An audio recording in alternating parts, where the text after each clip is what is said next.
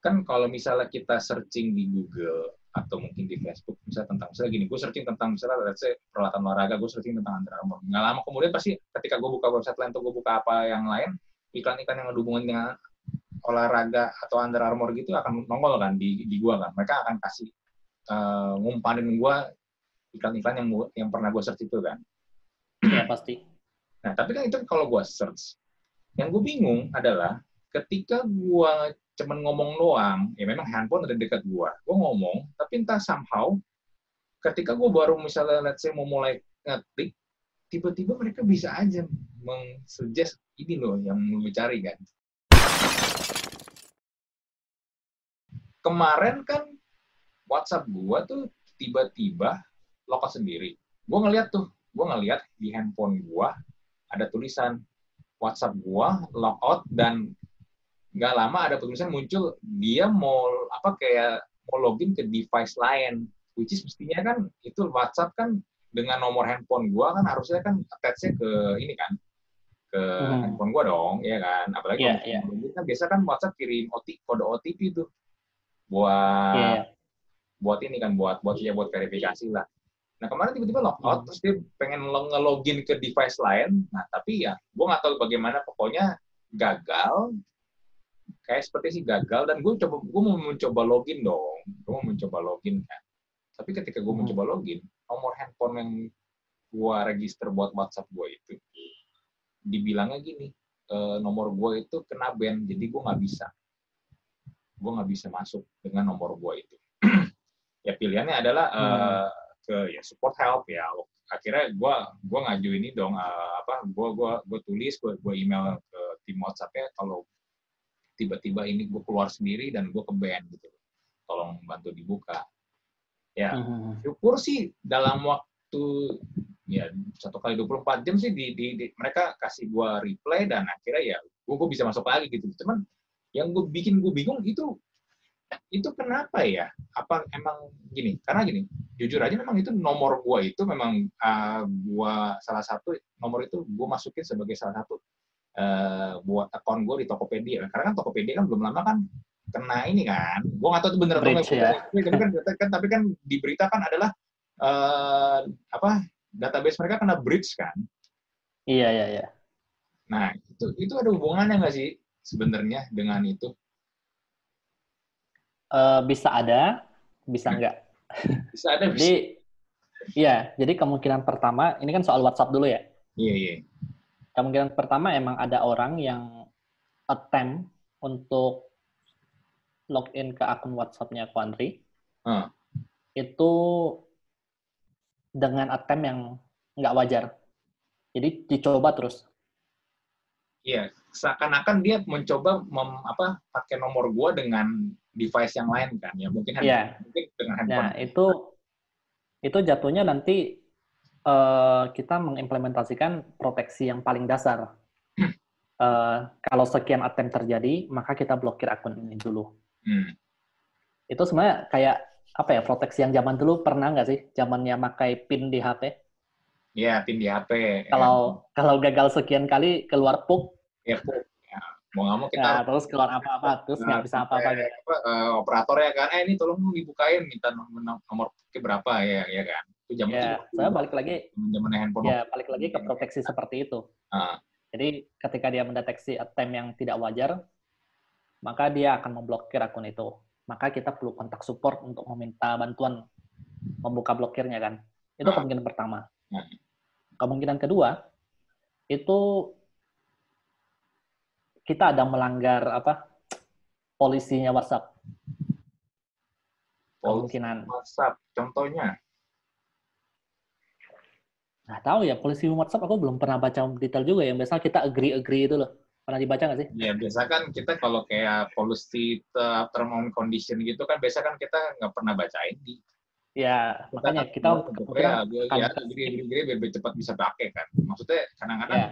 gue kemarin, gue tadi juga barusan gue, gue sempat lihat gitu loh, uh, ada orang posting di mana tadi gue lupa katanya itu kalau misalnya kita bacain itu term and condition aplikasi-aplikasi atau software-software itu kadang-kadang tuh kayak misalnya contoh Microsoft itu itu bisa berlembar-lembar bisa bisa bisa jadi buku sebenarnya ya pasti pasti ya kan soalnya itu itu kan sebenarnya kontrak antara pengguna iya. dan penyedia layanan. Uh.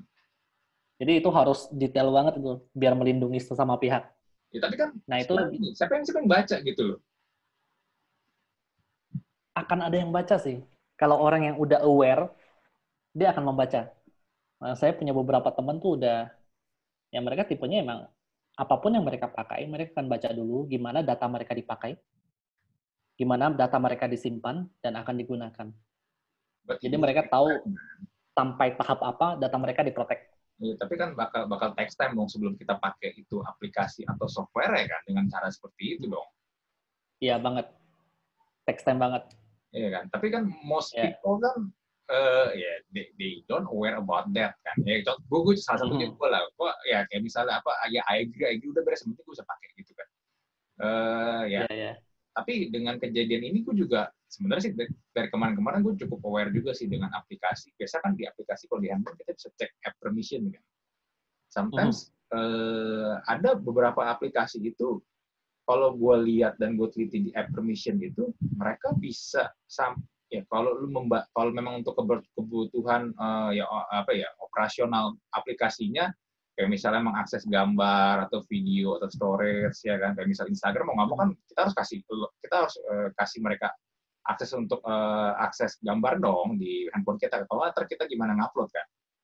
Ya benar. Itu itu itu itu gue masih oke okay lah. Cuma kadang-kadang yang ada hubungannya dengan itu eh, dan mereka nggak cuma melihat tapi juga bisa merubah isi handphone lu, data di handphone lu, di, di data di, di gadget lu. Itu menurut gue sih yang kadang-kadang jadi pertanyaan gitu. Buat apa sampai lu bisa uh, mau mengakses sampai lu bisa mau merubah uh, gadget dari user lu? Uh, saya kadang ada satu satu apa permission yang mungkin kadang kita salah paham. Jadi biasa dia perlu write ke storage, hmm.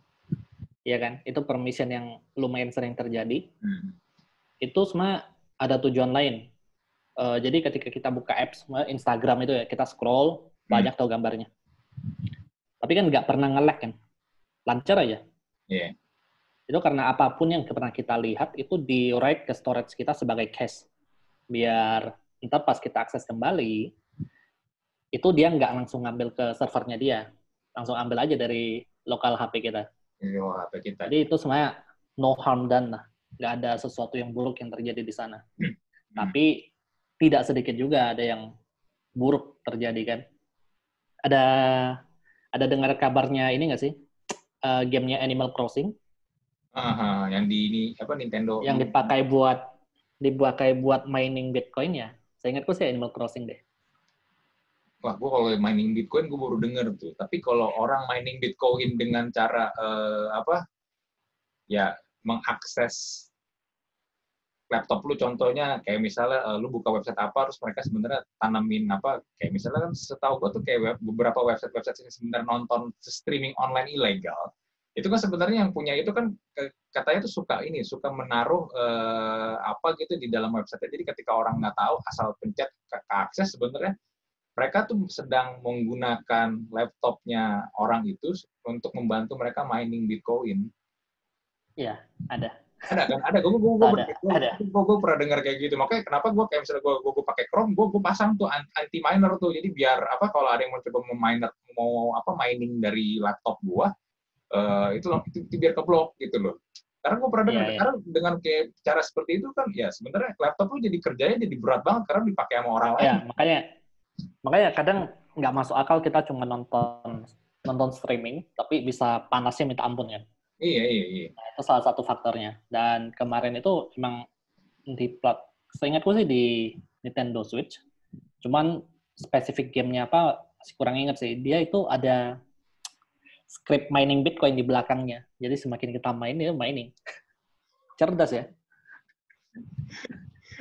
Tapi buat apa gitu loh? Maksud gua itu ya itu kan ya Nintendo kan pasti kalau dengan ada game kayak begitu kan kerjasama dengan ya ada publisher gamenya. Gitu. Maksud gua publisher yeah, game buat apa gitu loh? Uh, keuntungannya sampai lu perlu menanam supaya dulu bisa mining Bitcoin di situ ya orang-orang dengan kepentingannya masing-masing lah itu.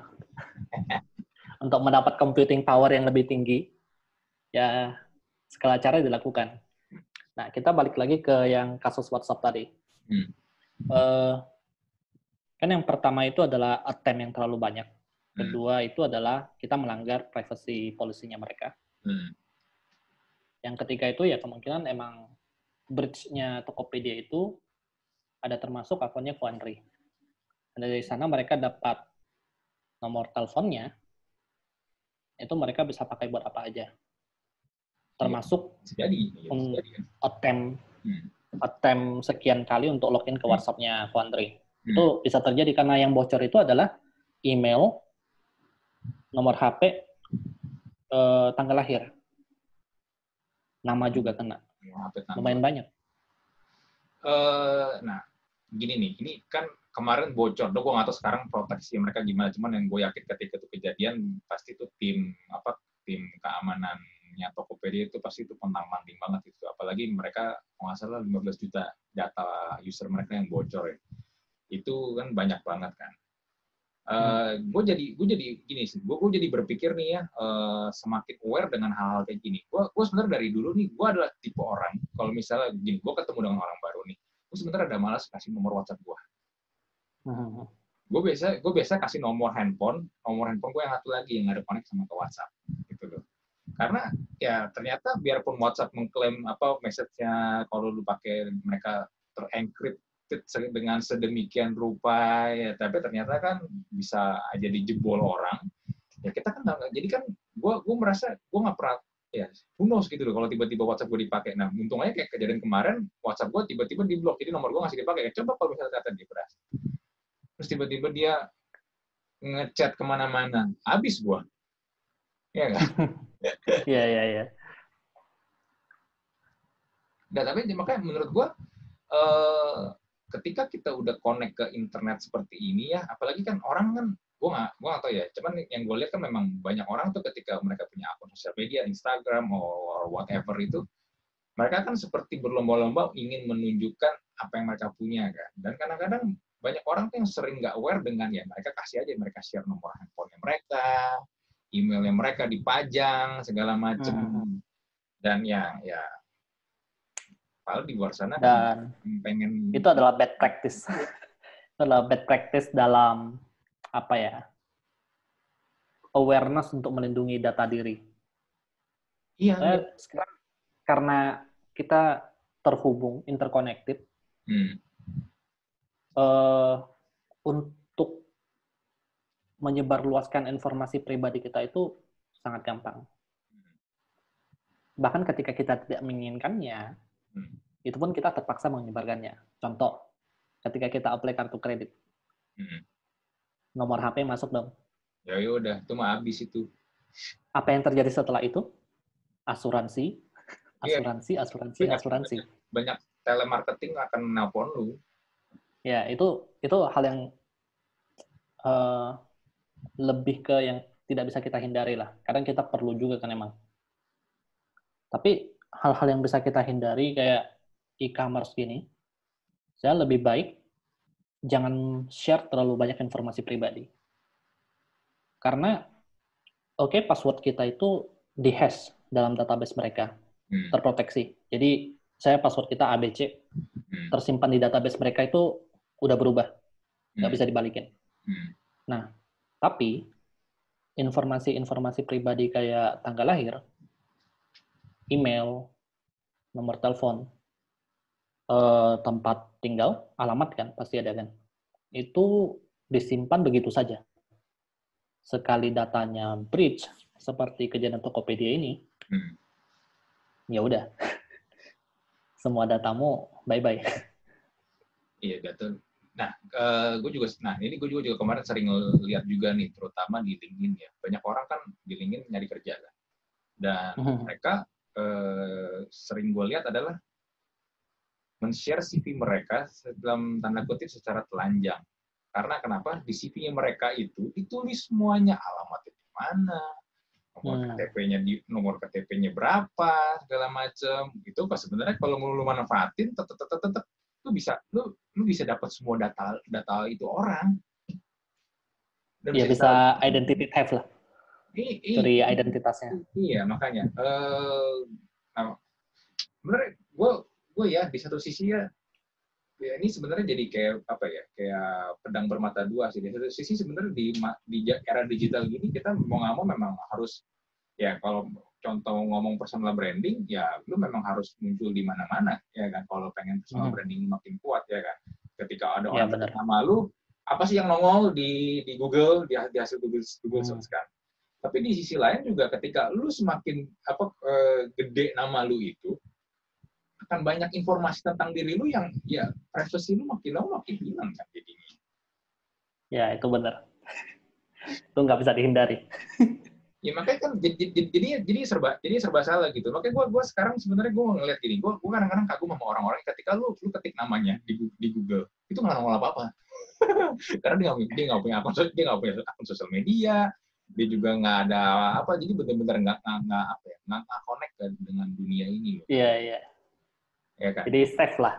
I iya, di satu sisi memang lebih safe, tapi di satu sisi mungkin secara ya tadi lu nggak apa ya orang akan susah untuk mengenal lu siapa gitu. Mau lu mau jualan dalam tanda kutip uh, di sini juga jadinya lebih susah kan? Iya benar benar.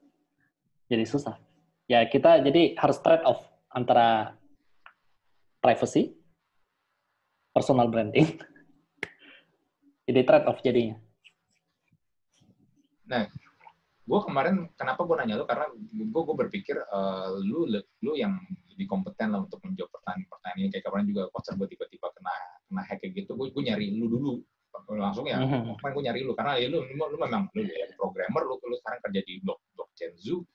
Uh, ya menurut gue lu jauh lebih kompeten lo untuk menjawab pertanyaan-pertanyaan kayak gini. Nah kemarin itu kan beritanya adalah di Tokopedia data penggunanya itu kan katanya itu di diperjualbelikan di dark web. Nah, sebenarnya dark web itu apa sih? Uh, jadi sebelum kita bahas dark web ya, jadi hmm. ceritanya gini. Pertama muncul itu, datanya pertama muncul itu di salah satu forum biasa, belum dark web ya. Hmm. Ini forum biasa namanya Red Forum. Hmm. Jadi orang ini yang berhasil mendapatkan DAM database-nya yang berjumlah 15 juta orang saya lebih sih, katanya lebih dari 15 juta orang, cuman yang dia share itu cuma 15 juta orang dulu. Di share ke sana dia nggak tahu password password yang di store sama Tokopedia ini di hash pakai algoritma apa dia nggak tahu. Hmm. Jadi di share ke forum itu, ayo siapa yang bisa bantu saya untuk tahu algoritma hash apa yang dipakai sama Tokopedia ini. Jadi dan forum untuk supaya uh, apa orang lain bantu supaya buat buka itu dan semuanya kan jadi intinya kan. Iya. Jadi hmm. siapa yang bisa tahu algoritmanya aja. Hmm. Mereka pakai algoritma onta untuk nge-hash ini hmm. karena hash itu satu arah. Hmm. Jadi ketika kita ngubah dari A ke B, B ini kita nggak tahu asalnya dari A atau bukan. Iya. Satu arah. Jadi dia harus tahu algoritmanya dulu. Hmm. Itu satu. Jadi dia share ke sana. Orang-orang udah mulai bisa akses tuh. Nah di forum-forum itu kan untuk mengakses file 15 juta orang itu perlu 8 kredit, saya ingat saya. Jadi ada kredit di forum itu tuh kayak ya sekitar 1 euro, 2 euro lah. Dan banyak banget muncul orang-orang Indonesia tuh di forum itu udah mulai pelancaran tuh. Woi bagi dong, free dong, free dong. Susah nih bayarnya, susah nih bayar. Jadi mereka mau datanya tapi mau free. Tipikal. Kebiasa. Tipikal itu. nah, itu pertama kalinya dia muncul. Nah, akhirnya mungkin ada orang yang nge-share di Twitter, akhirnya booming lah di Twitter kan. Hmm. Nah, sekarang kita balik ke soal dark web. Dark web itu sebenarnya adalah uh, tempat yang lebih dalam di dunia internet yang jarang dilihat orang. Jadi kalau kalian lihat nama domainnya pun itu aneh banget. Kayak xyzzzzzzz.onion. apa gitu. Hmm karena dia tidak mempedulikan yang namanya SEO. Iya. Ya, Andri ngerti lah ini SEO ini kan. Dengan search engine kan. Iya. Kalau mereka kan nggak perlu, mereka justru ingin stay anonymous. Iya. Cuman orang-orang tertentu saja yang bisa mengakses mereka. Nah, uh, untuk mengakses dark web ini, kita perlu multiple hop.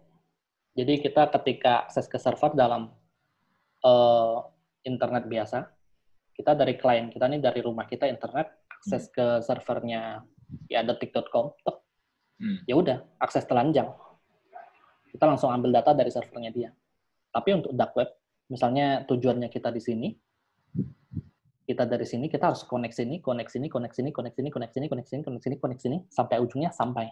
Makanya kalau mau connect ke sana itu lelet banget. Lelet. Cuman cuman ya safe, nggak bisa di trace ke belakang. Cuman balik lagi untuk mengakses itu kita harus tahu bahwa kita pun terekspos untuk diserang.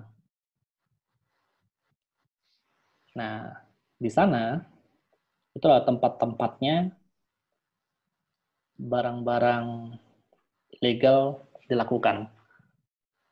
Child pornography, narkoba, hmm. hitman, mau hire hitman, di sana semua. Dan ya kemarin hasil bridge Tokopedia itu dijual di sana. 5.000 US dollar seingat saya.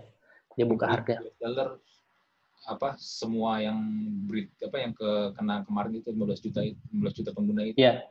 Untuk semban enggak Seingat saya dia 5 ribu US dollar untuk 90-an juta data itu. Tapi di sini perlu digarisbawahi ya, yang bocor itu cuman satu tabel. Jadi kan untuk nyimpan data itu kita punya tabel kan. Hmm. Nah, yang bocor ini cuman data user, pokoknya data-data untuk yang login lah. User, username, email, password, macam-macam. Cuman itu dong, nggak ada informasi lain. Jadi kayak KYC, KTP mereka itu nggak bocor. Artinya sampai sekarang ya, yang belum belum diberitakan lah. KYC, KTP, informasi pembayaran, kartu kredit, debit itu masih belum keluar juga, nggak ada. Dan pihak Tokopedia sendiri juga juga menjamin itu aman sih. Menjamin itu aman, tapi kan kita nggak pernah tahu. Uh, karena gini, karena gini, untuk gimana ya? uh, untuk mem supaya aplikasi kita punya fitur untuk pembayaran via kartu kredit, hmm. itu nggak sembarangan. Kita nggak boleh nge-store datanya. Kita nggak boleh nge-store data kartu kreditnya. Hmm. Yang boleh nge-store adalah, hmm. yang boleh kita store adalah sebagian informasi dari kartu kredit itu. Sisanya itu harus ke visanya atau masternya.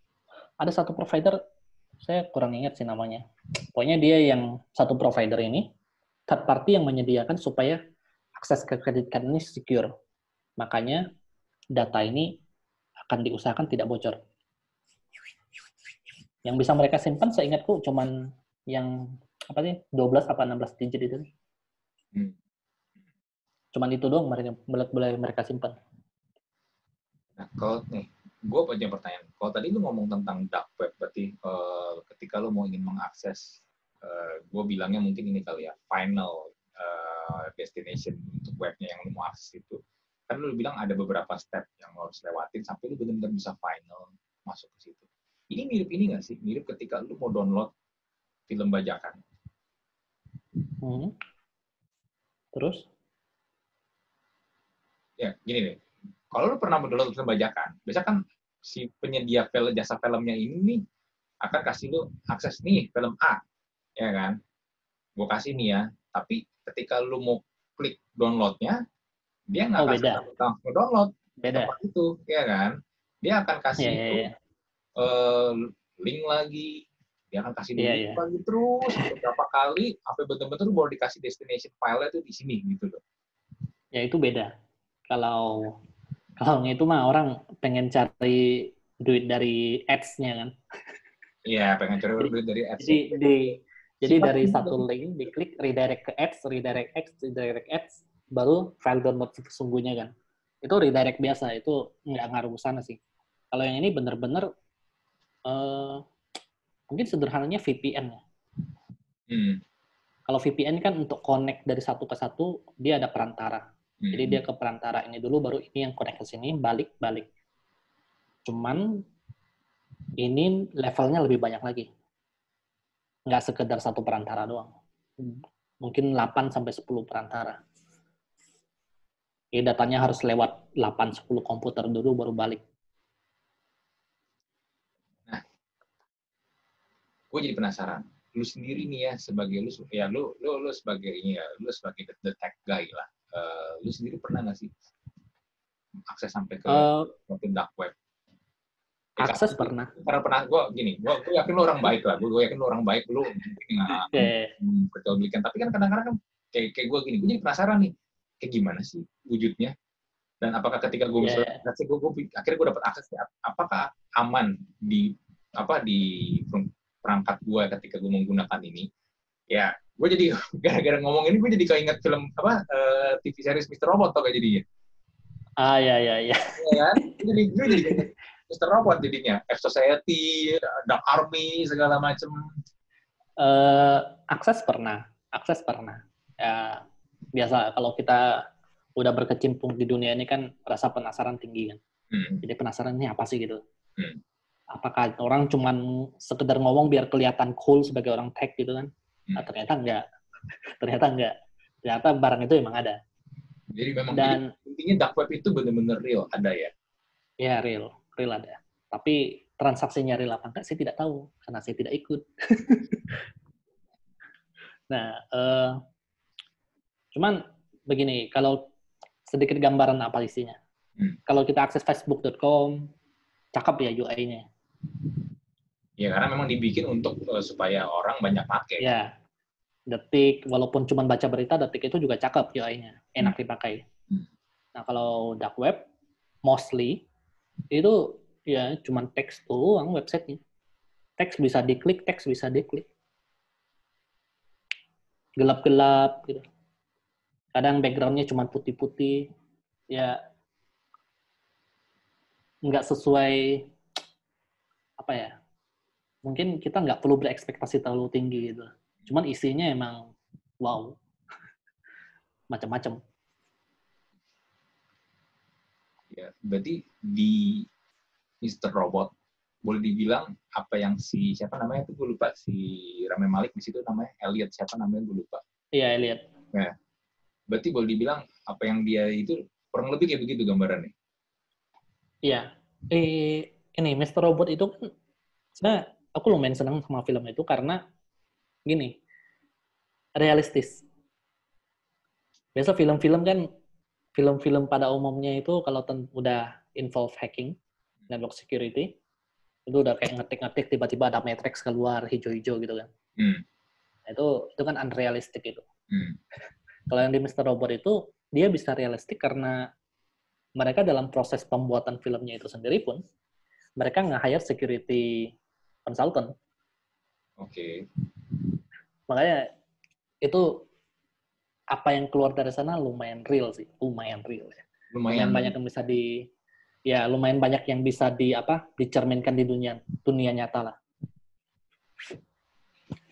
So berarti ya yeah, it happens, it really happens dan kita kita yang ya gue contoh gue lah, gue gue yang awam ini bener-bener sebenarnya ya ketika data gue bocor dan dipakai sama orang lain dan diperjualbelikan or, or whatever itu ya bener-bener mau idea gitu gue gue harus gimana gitu jadi uh, kalau mau ekstrim hmm. data-data yang sudah bocor nomor HP email itu buang aja. Itu udah bye bye udah jadi ganti silakan ganti email baru. Jadi akun-akun lain di service-service lain website lain itu diganti juga. Nomor-nomor ini ya, bagusnya sih udah say goodbye aja lah. Tapi uh, ini juga bisa jadi lesson sih. Jadi ketika data kita udah pernah breach kayak gitu hmm. next time kita akan lebih aware ketika kita memprovide data kita kepada satu provider tertentu. Hmm, oke. Okay tapi gimana ya dia? How how we can guarantee about that gitu loh. Even kemarin Facebook pun juga akhirnya uh, datanya ya tahu kan kasusnya Cambridge uh, Analytica Analytica yeah. itu kan. Uh, itu mm -hmm. itu berapa banyak jumlah user Facebook yang bocor belum lagi kemarin juga belum lama kan gue lupa ya di berita di mana tapi gue yang gue baca adalah Xiaomi uh, katanya juga bocor datanya tuh ke itu oh, iya. yang di apa yang Alibaba punya ya?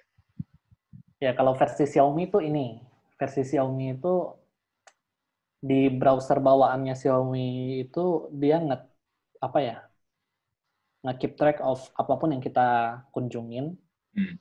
termasuk termasuk incognito mode yang senang kita pakai. Ya, makanya kan jadinya gini loh. Uh, gimana caranya supaya kita tuh uh, bisa lebih aware karena ya misalnya gini, kita percaya pada, kepada suatu produk, pada suatu ini. Tapi ya ternyata mereka pun juga ya mereka pun ternyata juga nggak bisa menjamin gitu. Even yang kayak kita kita sekarang kita kan sekarang pakai Zoom kan. Zoom aja kemarin kan hmm. kena, gue nggak tahu ini bener atau enggak ya.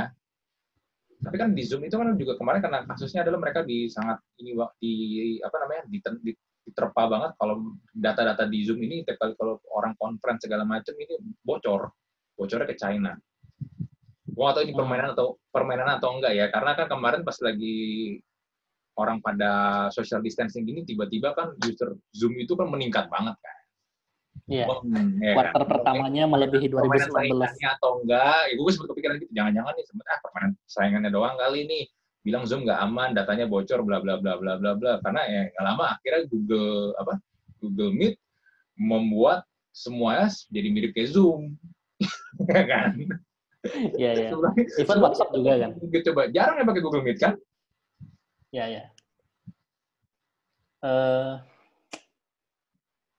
cuma trust issue, trust issue dalam penggunaan service apa pun itu pasti ada.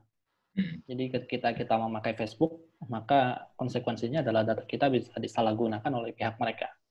Hmm. Ketika kita menggunakan Twitter, itu juga hal yang sama apa pun itu selama dia sifatnya centralized selama sifatnya centralized hmm. karena di sini kalau kita ngomong soal Facebook berarti Facebook pemegang data kita dong kita hmm. provide aja semuanya hmm. mereka bisa memakai data ini untuk apa pun dan yang membatasi mereka hanyalah uh, apa namanya sih legalitas mereka hmm. kayak kemarin ada GDPR kan hmm. jadi privacy data apa yang boleh dipakai untuk apa, data apa yang harus disimpan gimana.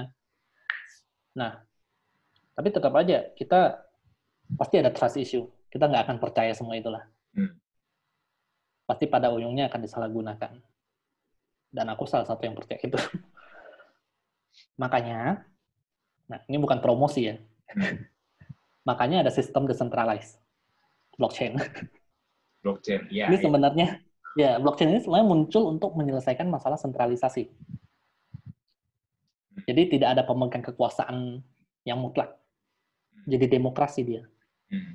Jadi setiap orang tuh punya datanya harus konsensus. Ini harus dipakai untuk apa gitu.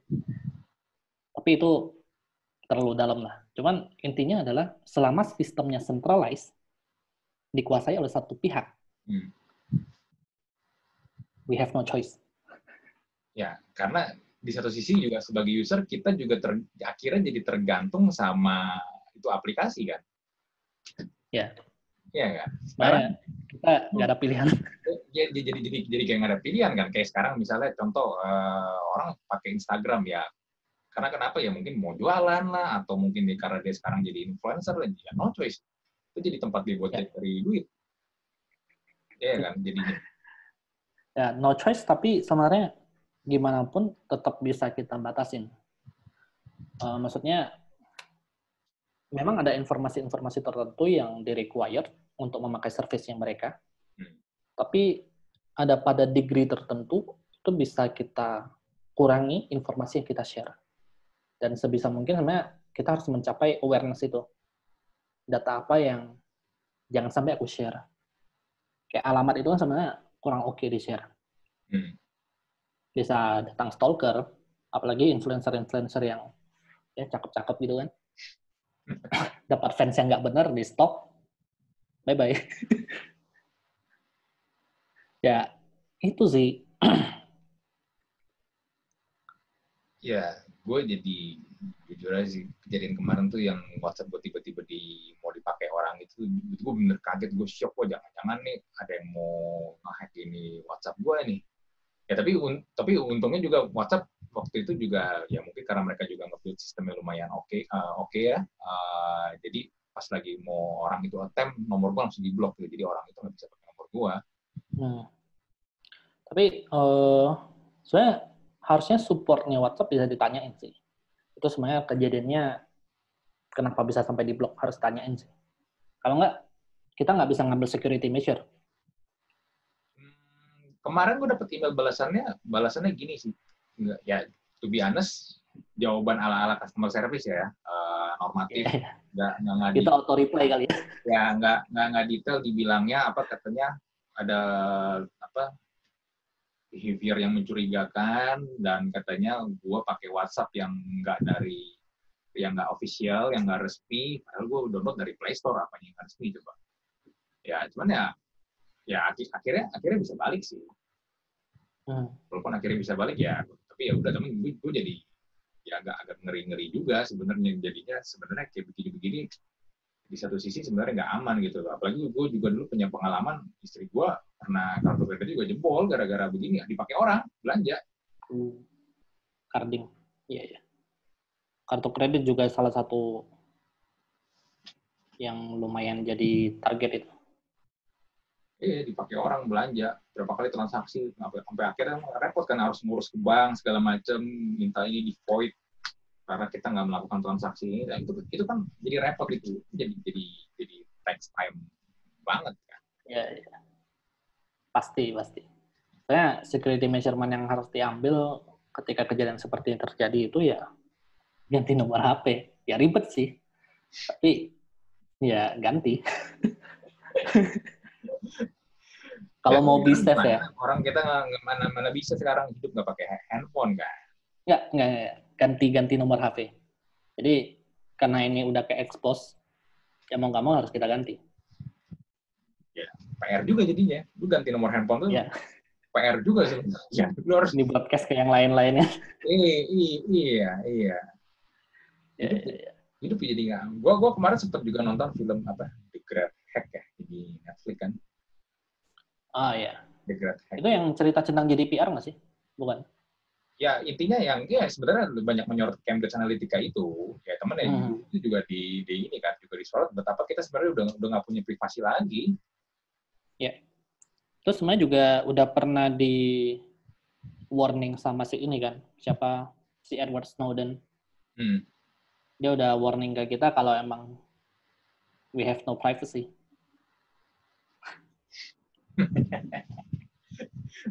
Eh udah lo gue pernah ini gue pernah beberapa kali mengalami kejadian ini.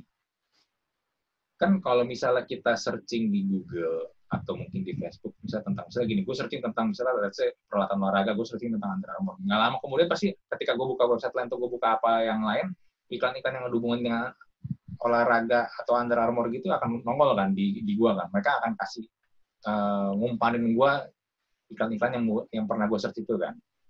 Ya pasti Nah, tapi kan itu kalau gue search. Yang gue bingung adalah ketika gue cuman ngomong doang, ya memang handphone ada dekat gue. Gue ngomong, tapi entah somehow, ketika gue baru misalnya, let's say, mau mulai ngetik, tiba-tiba mereka bisa aja mengsuggest ini loh yang mau cari kan.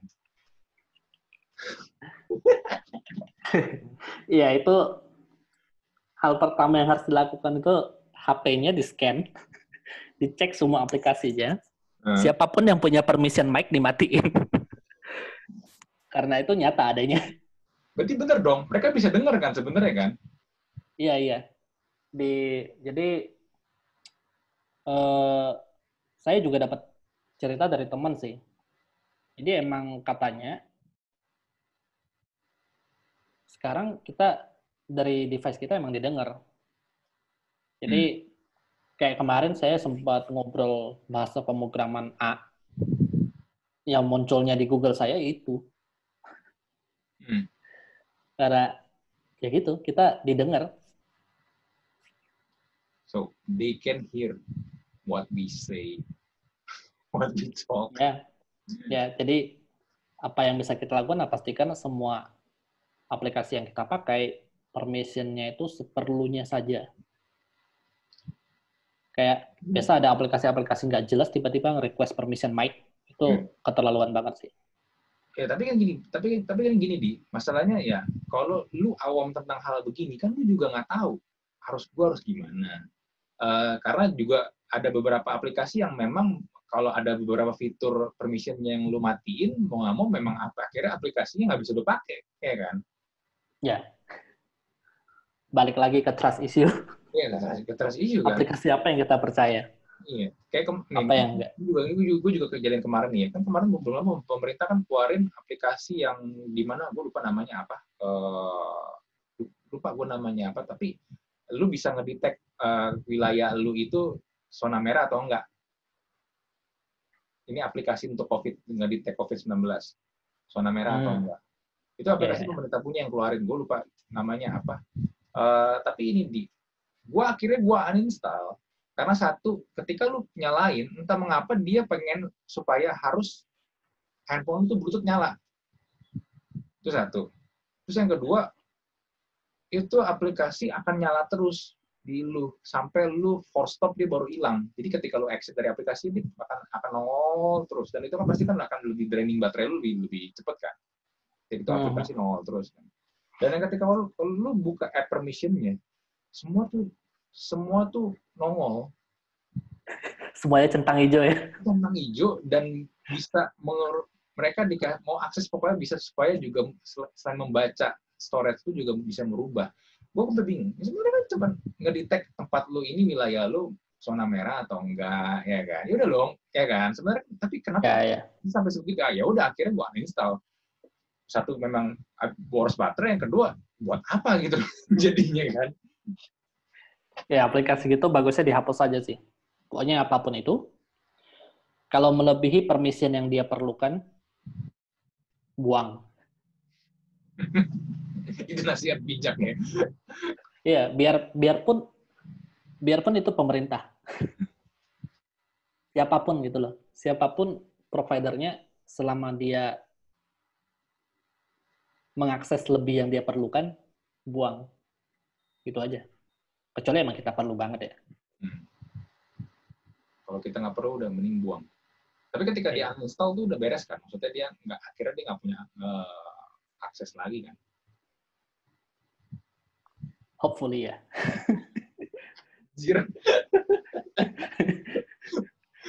ya nggak nggak kita nggak bisa 100% yakin karena ada istilah namanya backdoor. Tapi harusnya nggak sampai sana lah. Pemerintah nggak akan. Ya, mudah-mudahan ya. mudah-mudahan nih.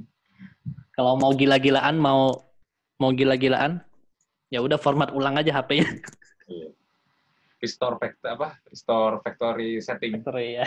Ya, ya. Aduh. Balik lagi ke ke awal. Tokopedia. Tapi Tokopedia ini uh, jadi tadi gue nge-scroll Facebook, hmm. ketemu satu akun nih brengsek banget nih. gue lupa nama akunnya apa. Pokoknya dia share-nya gini. 92 juta akun Tokopedia bridge. Hmm. Ini bahasanya Indonesia ada tag-nya. Bridge dijual seharga 5.000 USD di dark web hmm. marketplace. Kemudian oleh perusahaan CyberX, yang nggak tahu apa itu, cyber cyber atau apa ya itu dihargai 8.000 US dollar. Hmm. Nah, di sini yang menarik. Oleh perusahaan ini disediakan 98 data user itu dengan email beserta password dihash. Hmm. Jadi passwordnya tuh dihash. Hmm. Yang mau dia sampaikan adalah passwordnya itu, tadi kan saya bilang kalau password kita disimpan, misalnya Quandri nyimpan passwordnya tuh 1234, hmm. di Tokopedia tuh simpannya bukan itu kan. Hmm. Pasti diubah dong. Hmm. Nah, yang mereka mengklaim itu adalah mereka bisa melihat 1234 itu. But is it real? Tentu saja tidak. Jadi makanya saya bilang ini brengsek ini. Dia menyebar. Ini kalau kita bilang nih spread fear. Hmm. Jadi orang mulai takut. Waduh, password gue ketahuan dong. Iya, mau rubah password juga percuma dong jadinya dong. Eh, enggak, merubah password pasti masih bisa. Hmm. Merubah password masih masih berguna. Cuman logikanya gini, kalau sampai list email passwordnya itu telanjang bulat, kita tahu emailnya ini, kita tahu bisa login pakai password ini, orang akhirnya parno. Hmm. Karena kecenderungan orang untuk menggunakan password yang sama di service-service lain itu sangat tinggi. Iya, benar. Ya, karena orang malas bikin password beda-beda. Iya benar, karena malas ingat. Iya. Nah, mereka akan mulai panik dan akhirnya harus ganti password sana sini. Nah, balik lagi kenapa saya bilang akun ini brengsek adalah ini agak teknikal sedikit. Hash hash itu adalah satu arah. Hmm.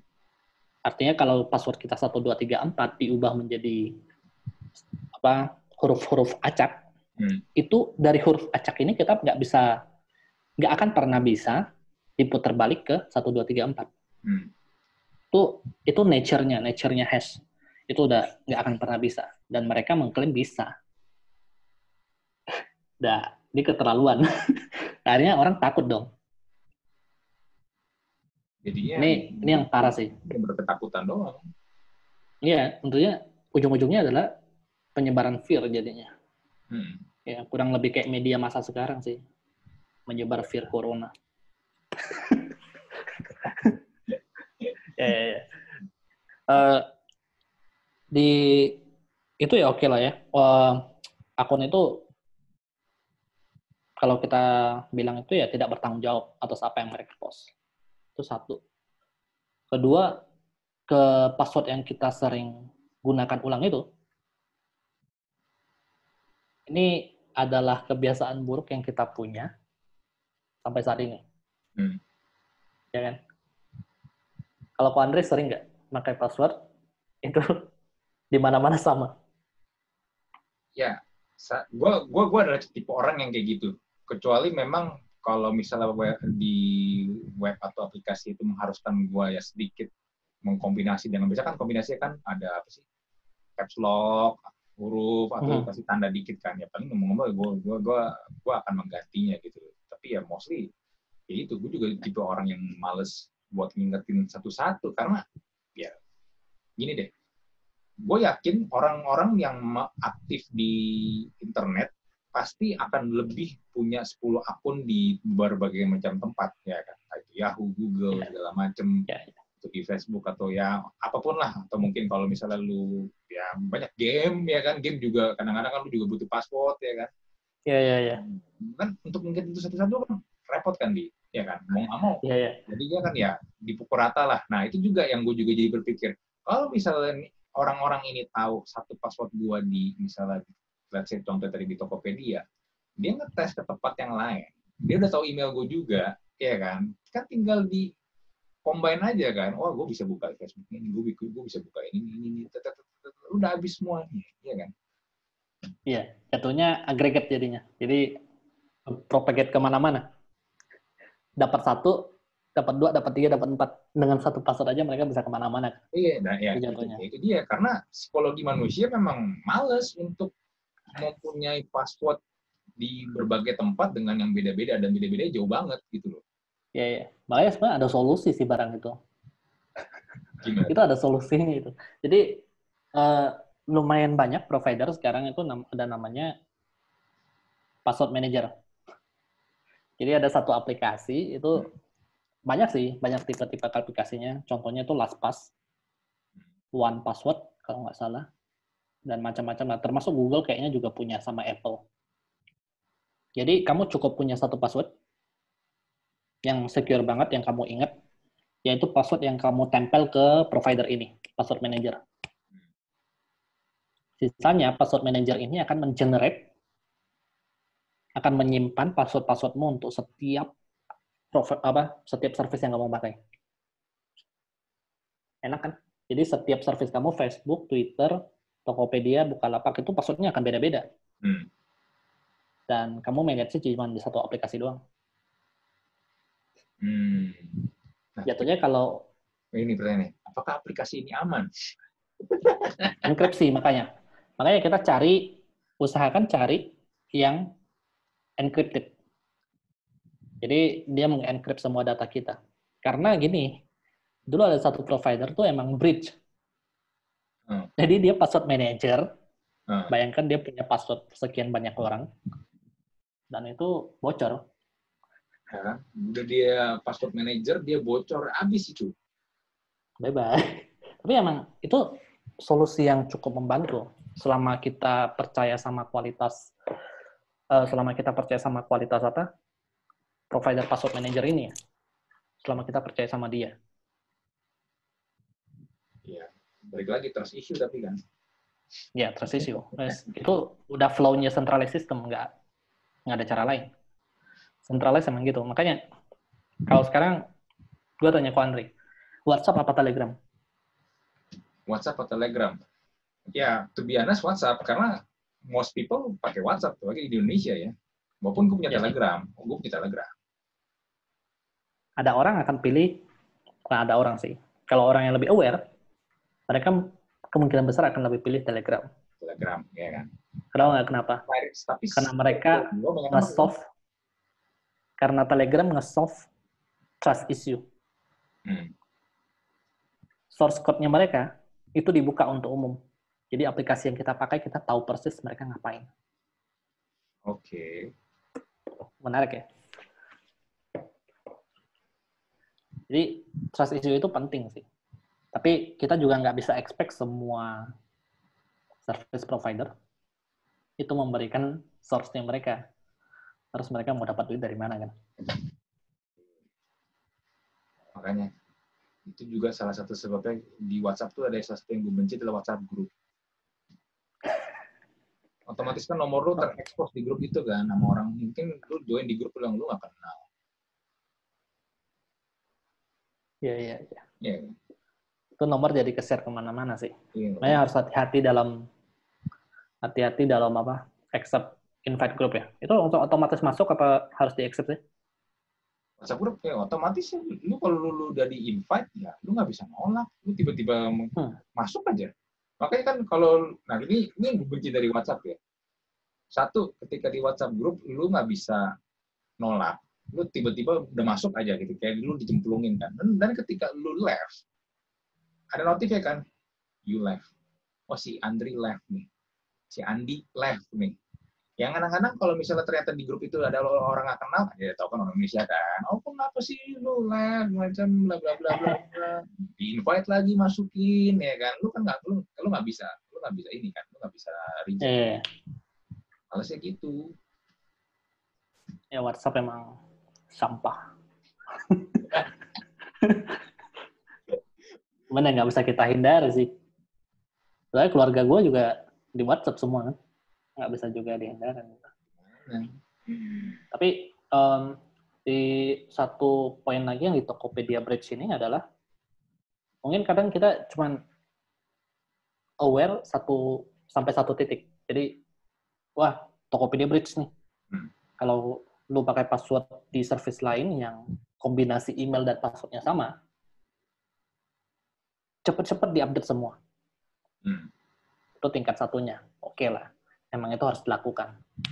Tapi banyak yang nggak paham adalah hal yang paling bahaya itu adalah data pribadi mereka yang bocor. Yang kayak saya bilang tadi, data-data pribadi yang tidak terenkripsi. Tanggal lahir. Iya, Tanggal lahir itu bahaya sih. Seberapa banyak orang yang memakai tanggal lahir sebagai password. Iya. Dan sebenarnya tanggal lahir juga masuk di dalam nomor KTP kita kan? Iya. Hmm. Iya, iya. Itu formatnya termasuk tanggal lahir sih. Iya, iya. Iya, iya. Nomor KTP kita tuh ada tanggal lahir sama tanggal bulan dan lahir kita, tahun lahir kita. Iya. Dan itu buruk buruk sih itu hal yang harus kita aware juga itu. Jadi bukan sekedar password kita yang yang penting di sini, tapi juga data pribadi kita yang ikut terekspos. Itu sekedar nama, tanggal lahir, itu juga udah bahaya banget.